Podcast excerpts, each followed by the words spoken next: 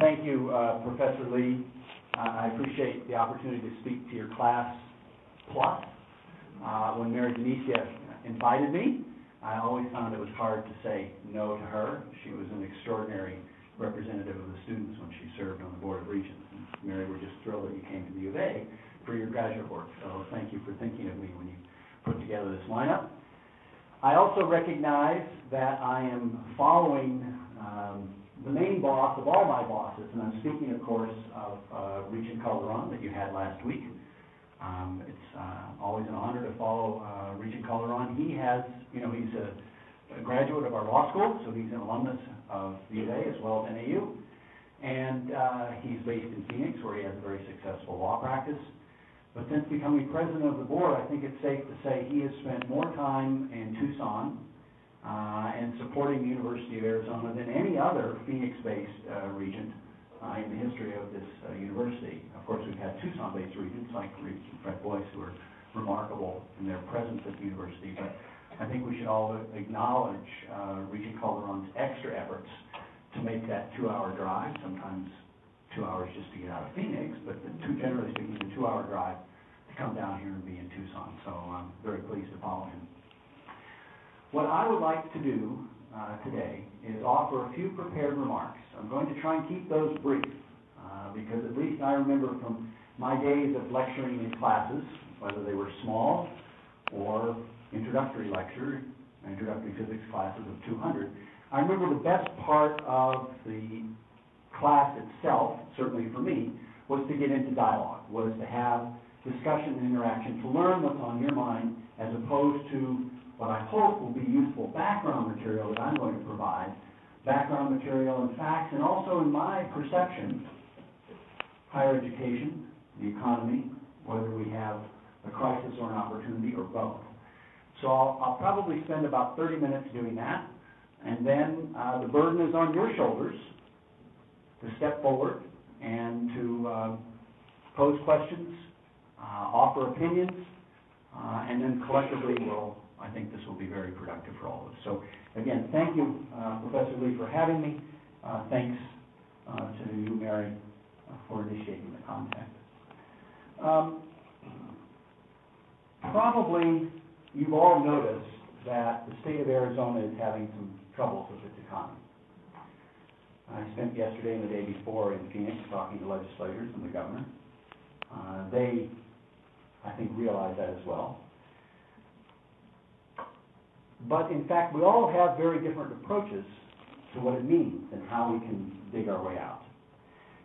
One thing is for sure, it's impossible not to see the damage that this economic situation is occurring, is causing across the state. It is both significant and deeply troubling, not just for the numbers, but this is important, for what it signifies about our priorities as a state and as a people. We know that the United States, and indeed most of the world, are in the grips of what is arguably the greatest economic downturn since the Great Depression. But here in Arizona, we have a situation that is dramatically worse than many states. Some of the causes we couldn't have predicted. Some of the causes are self-inflicted. Here's what I mean. The economy in Arizona has never diversified as much as it should have. And in recent years, I'm not telling you anything you don't know, it's been overly reliant on construction, in particular housing construction. The collapse of this housing bubble has hurt more in states like Arizona, Nevada, California, Florida than in other states that didn't have the housing booms.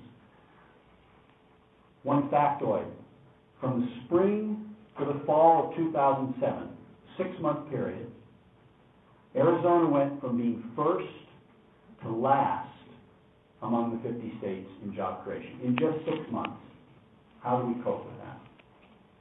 Sort of like coping with a $100 million drop in state support uh, in six-month period.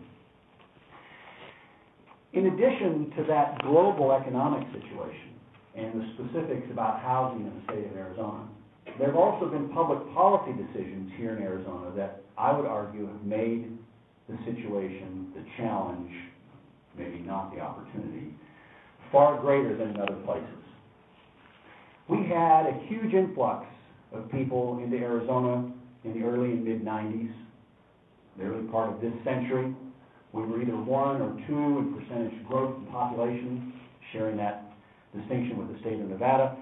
And what that generated was a corresponding surge in home prices, housing sales, and of course, state revenues climbed because of this. I know I was one, like many of you, that came here and managed to, to buy high, uh, when we bought our house here. The old adage, buy high, sell low, or something along those lines.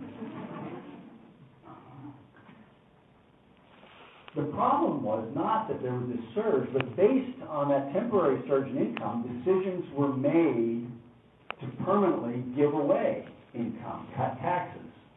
A couple weeks ago, I was in Chile for an astronomy meeting and meeting some of the newly elected government officials down there. We had a lot of exchange with uh, students and faculty in Chile. Fernando Martinez, for example, who heads up our Bio 5 program in Chilean.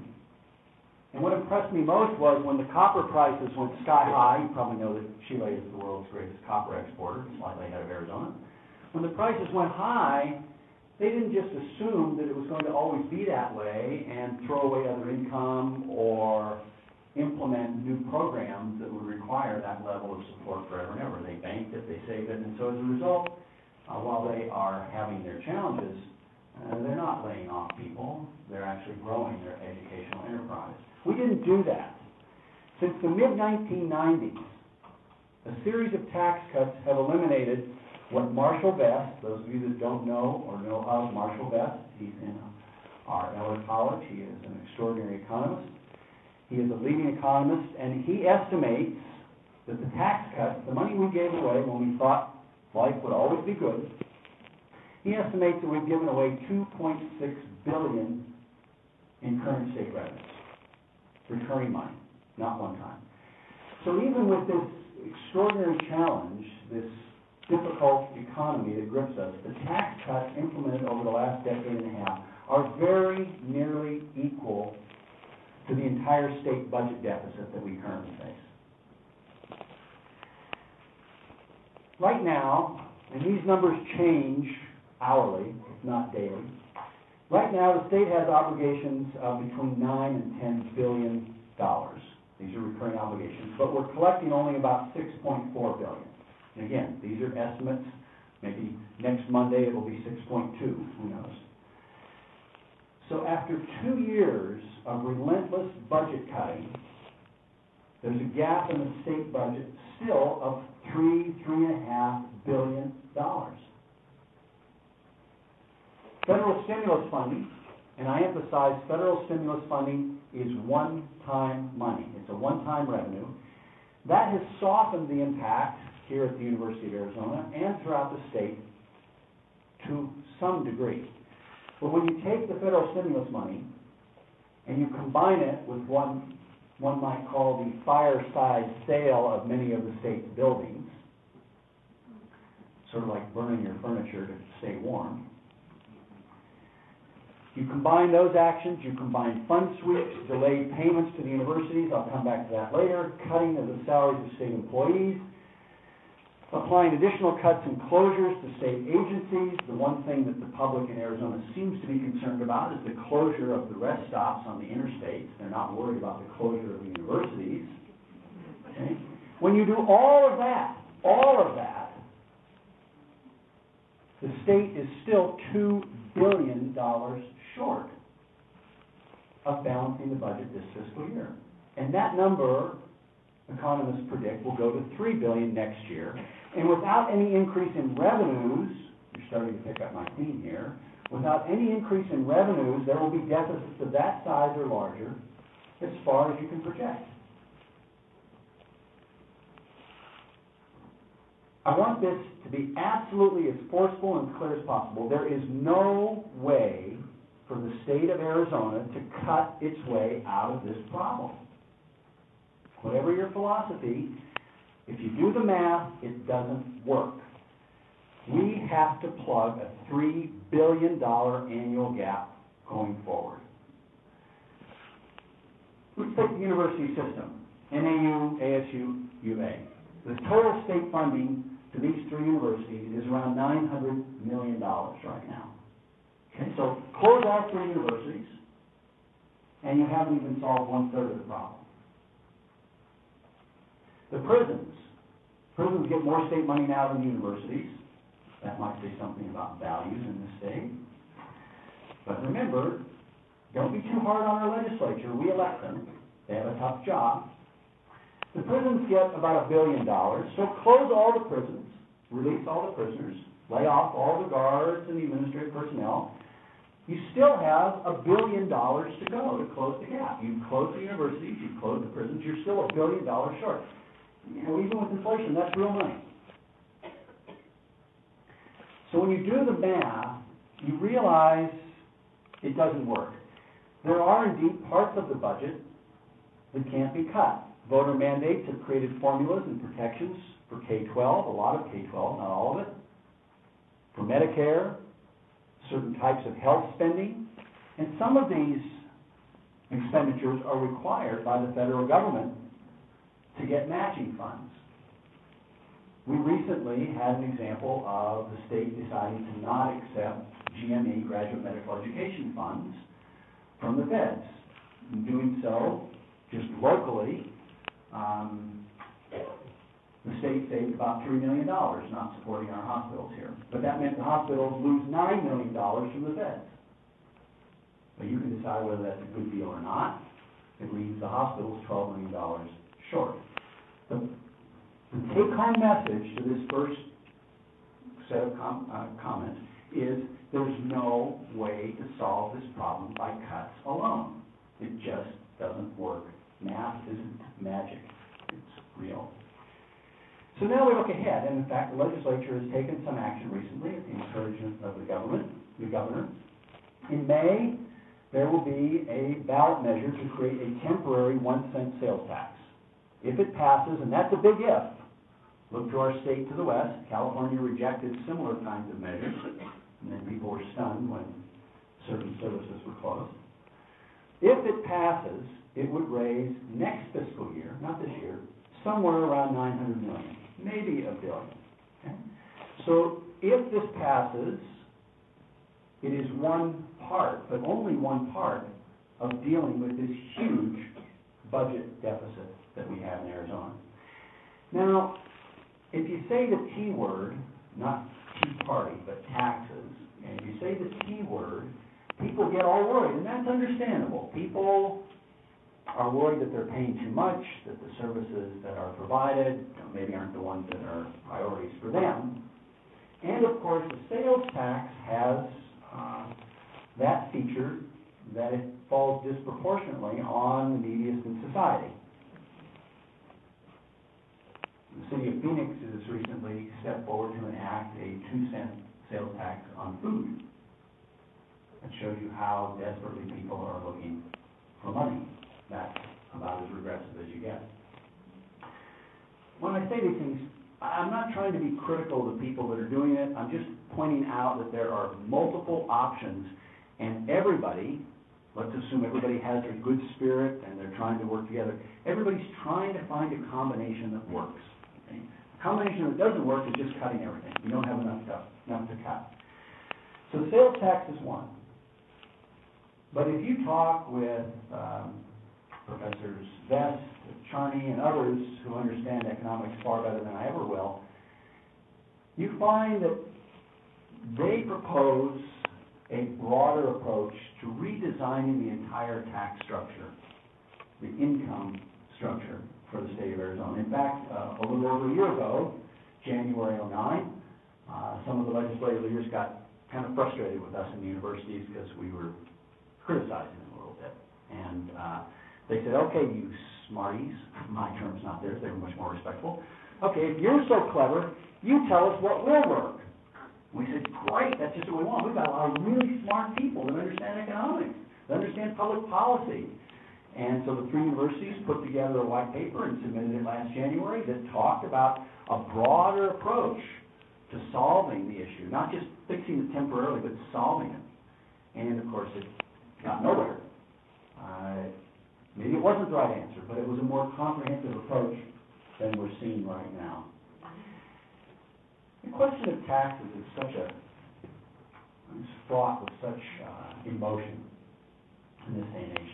If you ask people here or anywhere, they will tell you they want, they require basic services. They want good schools. They want access to top-flight universities and a variety of options like we have here in Arizona. They want roads. They don't want potholes. There's been a lot about potholes in the city of Tucson and the county lately. They want to have good police and fire, EMTs. They want to have state parks that are open, recreational opportunities. But then you ask people, I'm one of them, I'm people too, you ask them, and somehow so many people in this day and age think you can have all that without paying for it. Yeah, there's a disconnect here.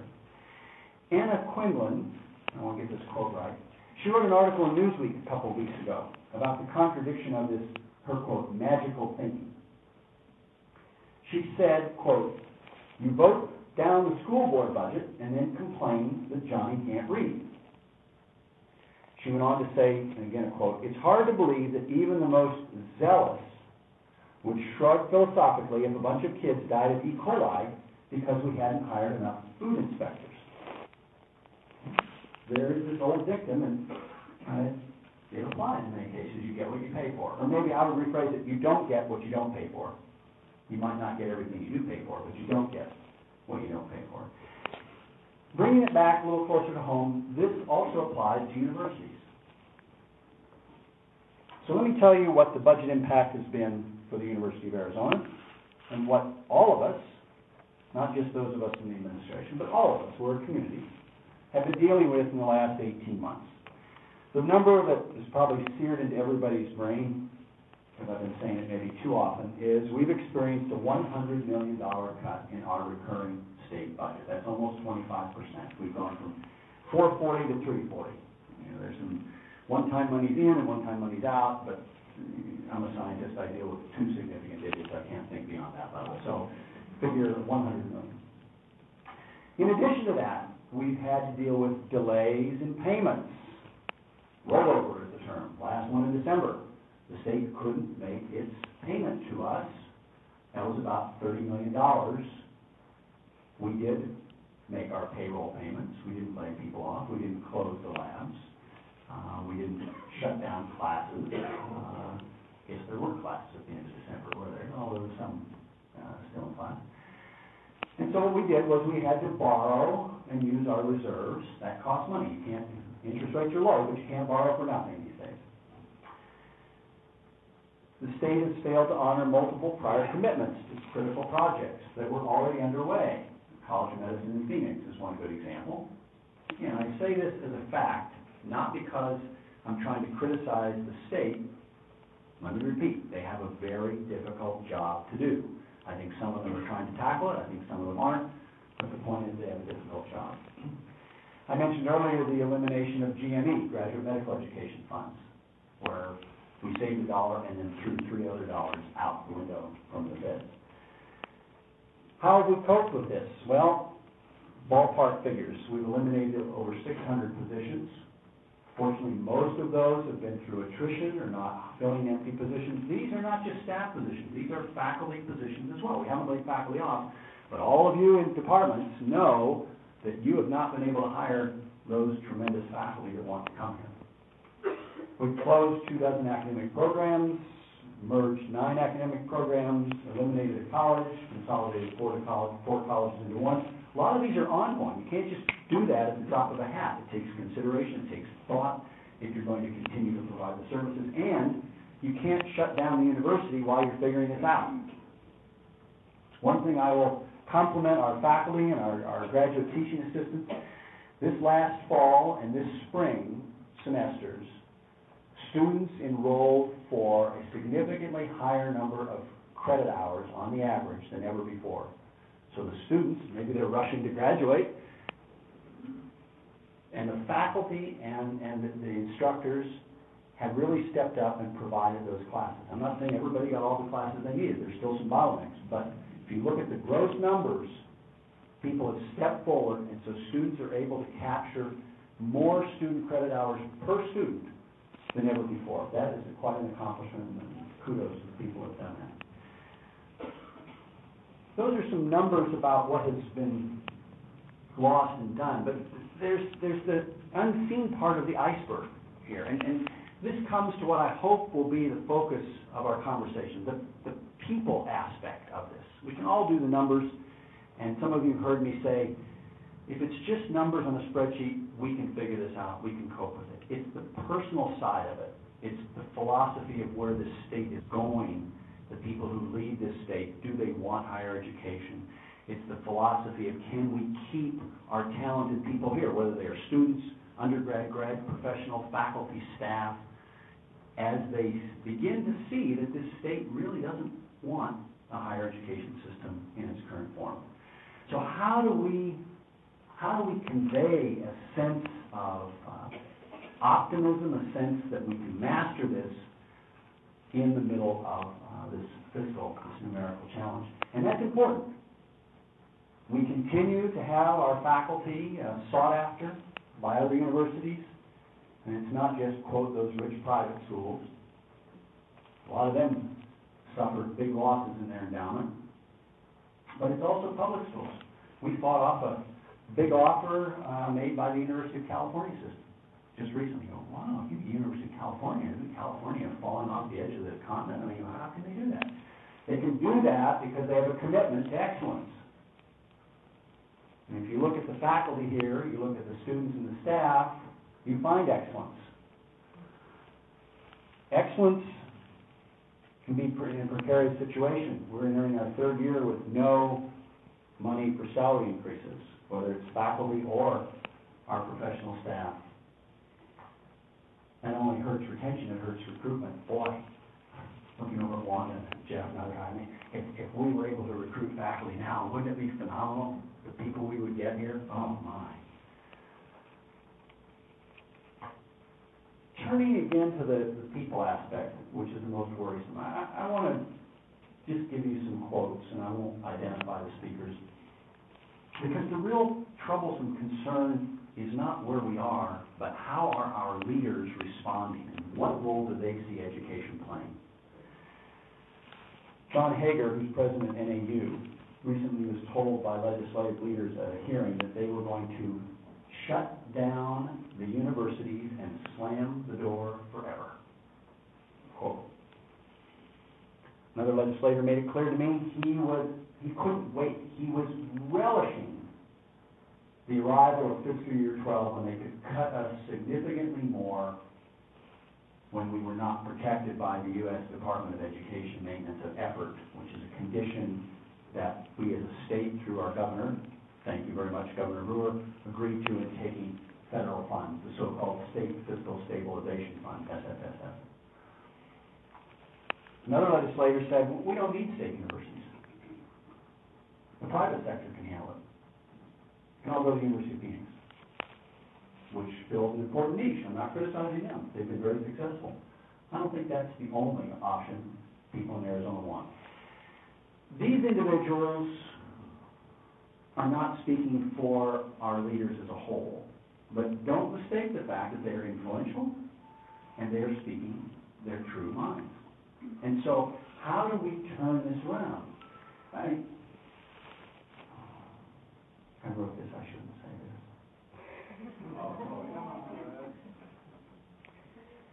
Let me ask you, what person with more than a room temperature IQ thinks that businesses want to come to a state with a broken education system, whether it's K-12 or higher ed?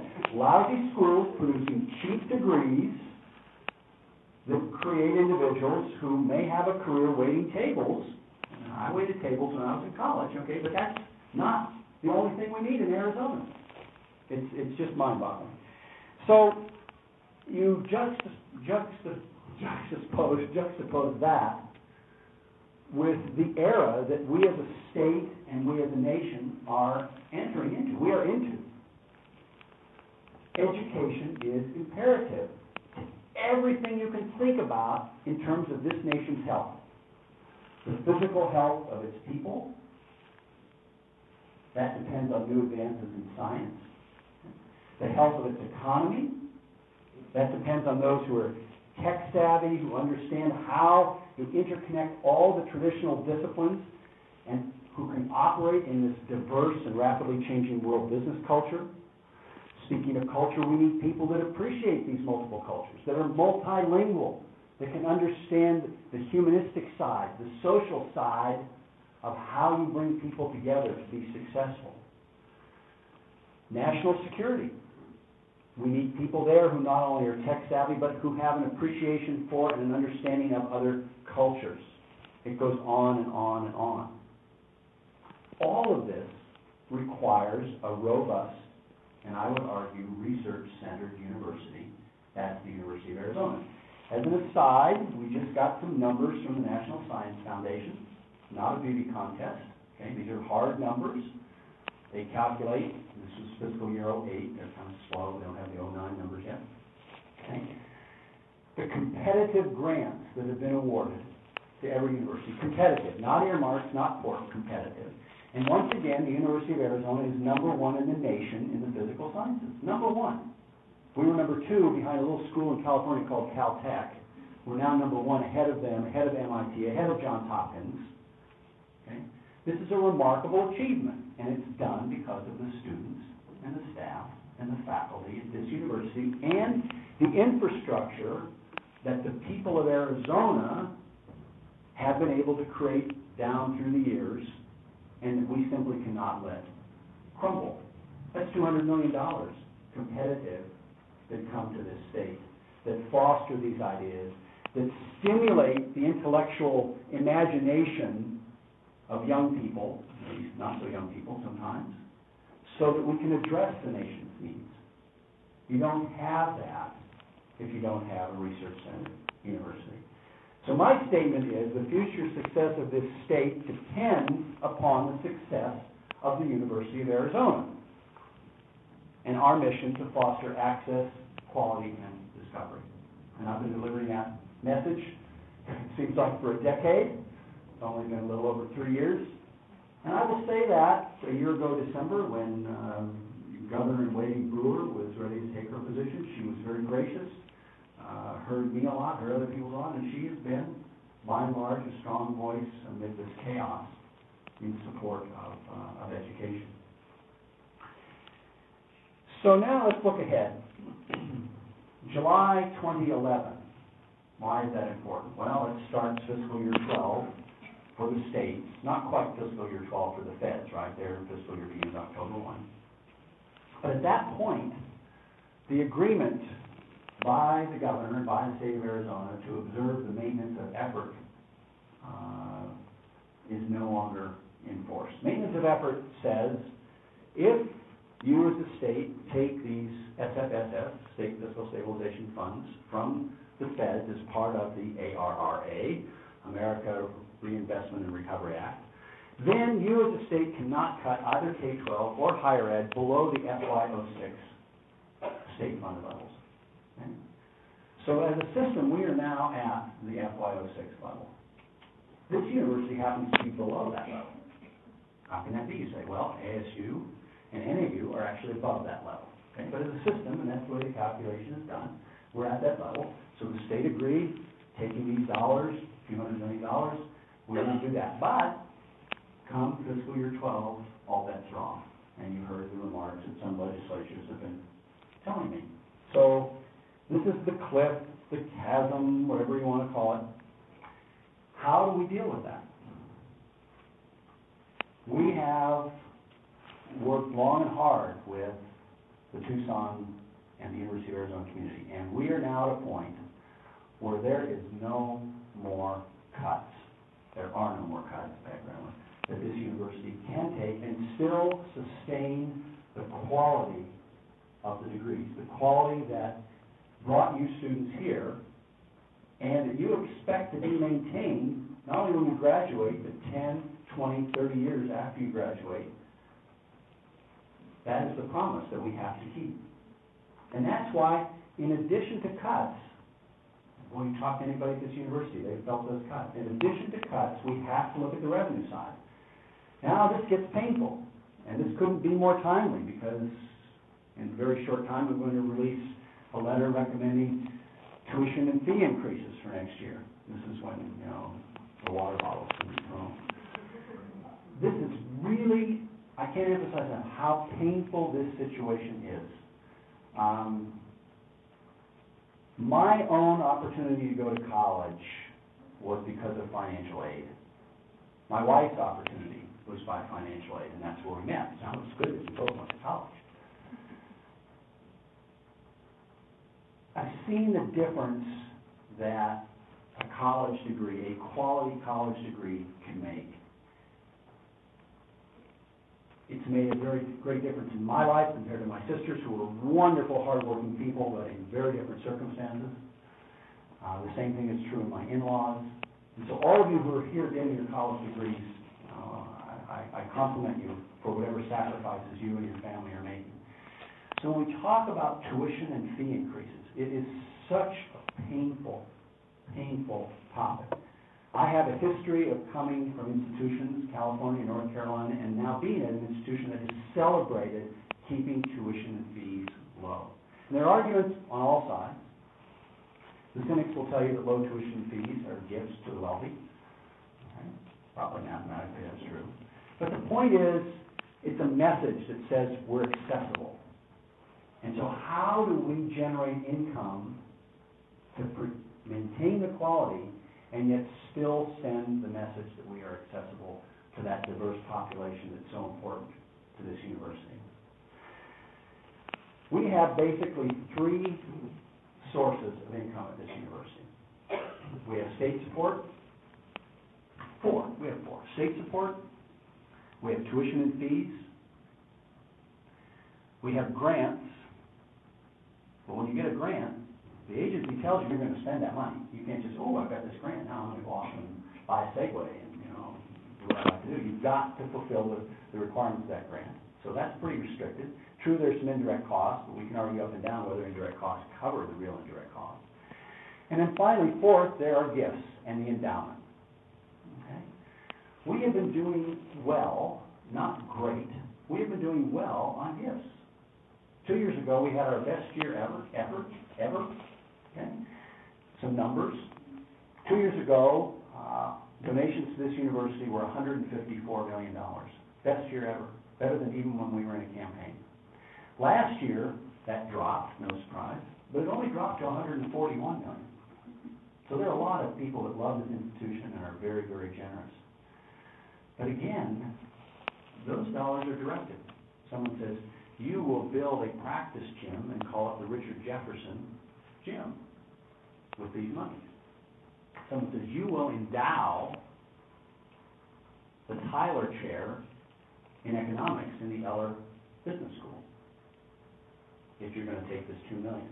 These are real examples. We say yes. Most of the time we say yes. Every now and we turn down a gift. You know, there are conditions on it we just can't deal with. But by and large, the discretionary part of donations is about 1%. So we have gifts, we have endowments. What is our endowment? Our endowment actually did pretty well last year. It only dropped by about sixteen percent. Harvard's went down, what, thirty-five percent? Of course, they started with, what, thirty-eight billion, okay? Um, so we were very cautious. We only went down fifty percent. Since, uh, the first of this year, we made a nice recovery. But our endowment is small, in round numbers, it's maybe five hundred million.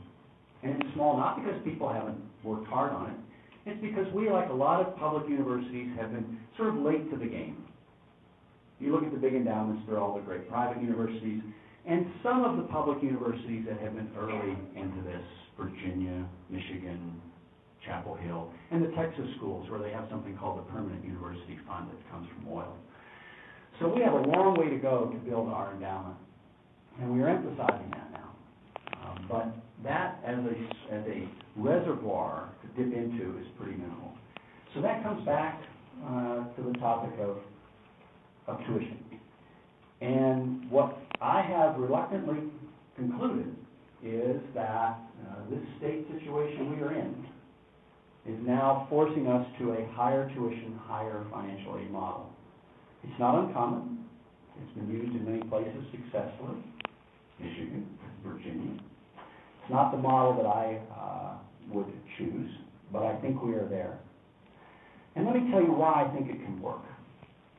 In spite of the tuition increases that we've had over the last three years, and I'm going to give general numbers, and I know that they can be irrelevant for any one individual situation. But that's why we have a financial aid office, so those individuals come in and we can work with them.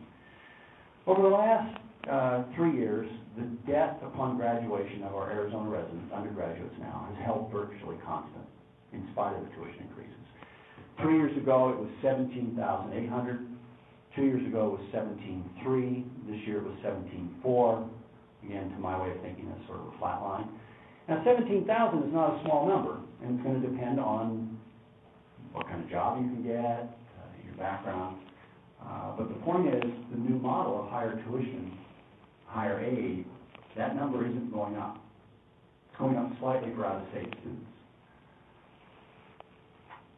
Combine that with the fact that uh, slightly fewer than half of our students graduate with any debt.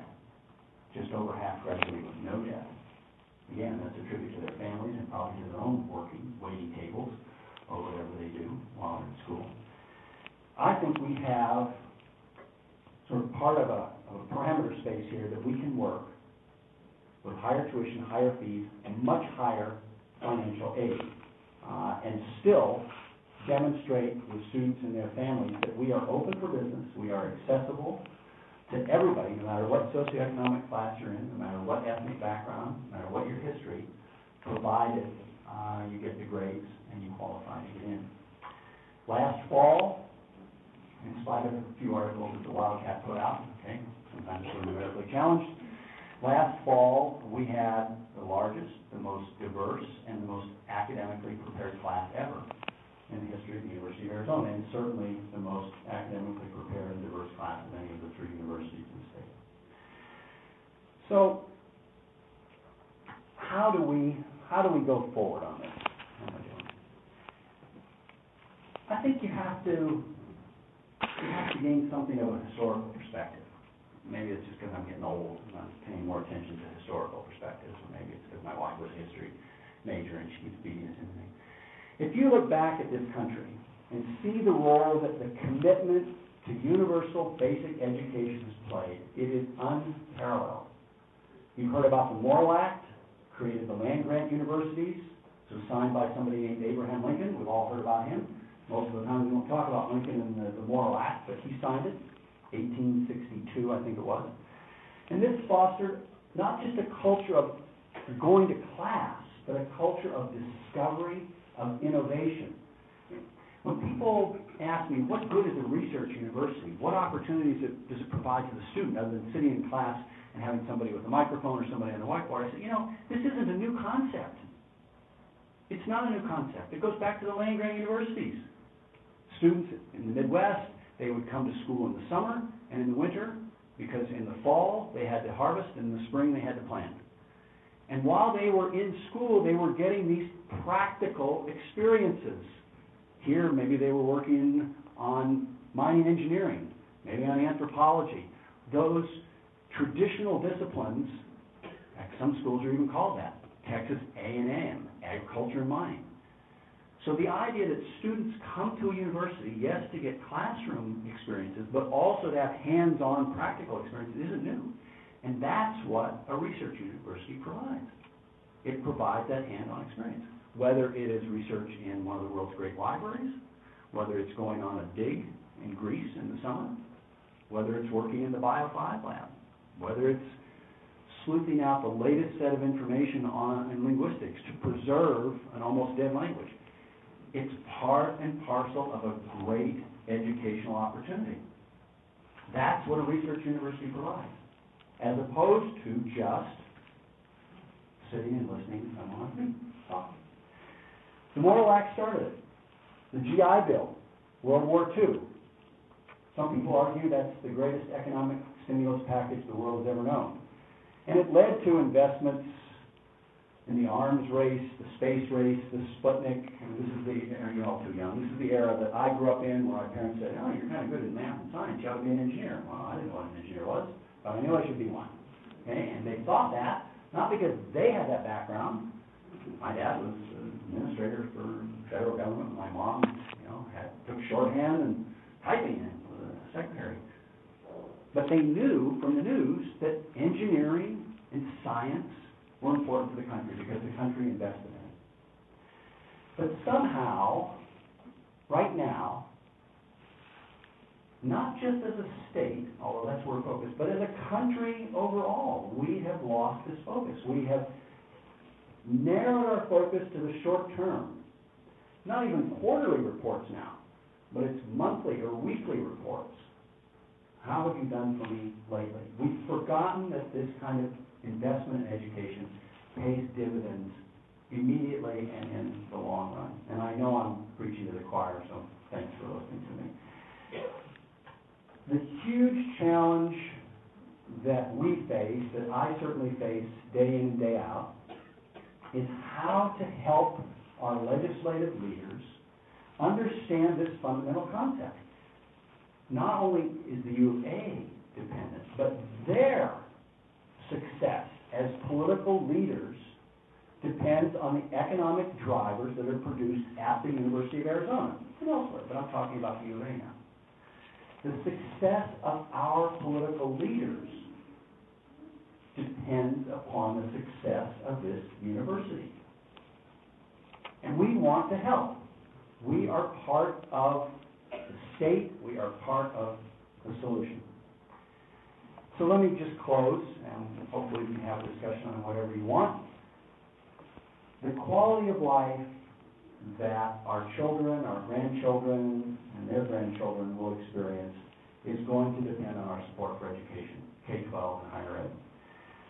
We have huge challenges as a state and as a nation, not just the daunting numerical financial challenges of the moment, but the longer term, almost mindset philosophical challenges that we have in this country.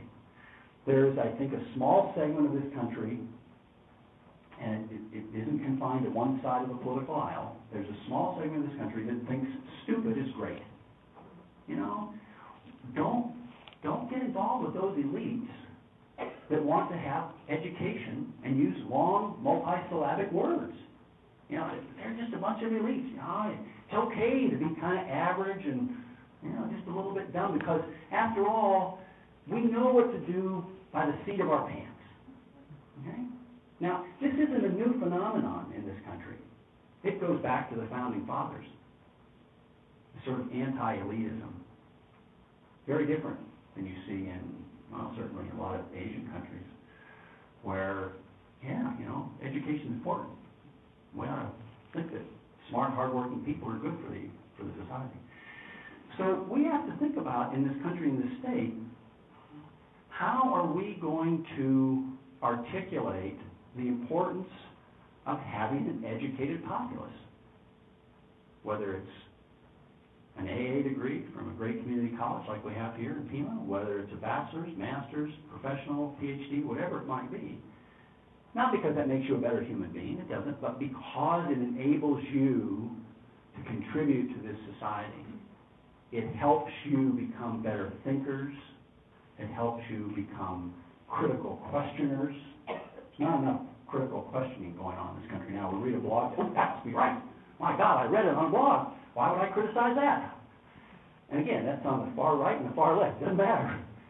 So help us think through how we can articulate the importance of education, whether it's in Arizona or for this nation as a whole. Because I, I fear, and I'm a real optimist, so but, but, but I fear that, that the pendulum is swinging toward the stupid.